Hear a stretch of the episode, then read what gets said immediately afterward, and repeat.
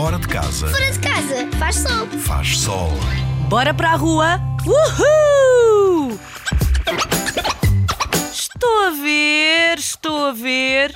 É o nome do jogo de que te vou falar hoje. Este jogo funciona muito bem se estiveres no carro, no autocarro ou no comboio.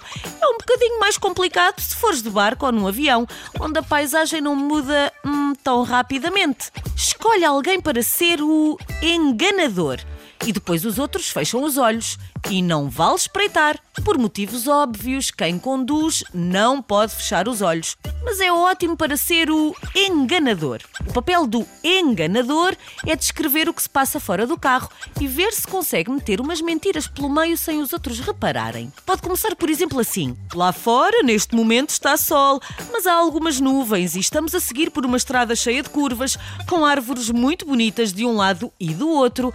Vi um milhafre do lado esquerdo da estrada e agora mesmo apareceu uma cabina telefónica com um elefante do lado direito. À nossa frente está um camião cheio de palha e por cima desse camião está um prédio de 50 andares. Olha, em cima desse prédio de 50 andares está um leão que vai saltar agora mesmo para o teto do carro. Ah, não! Obviamente que nesta altura alguém já tinha de ter gritado "Mentira! Mentira!"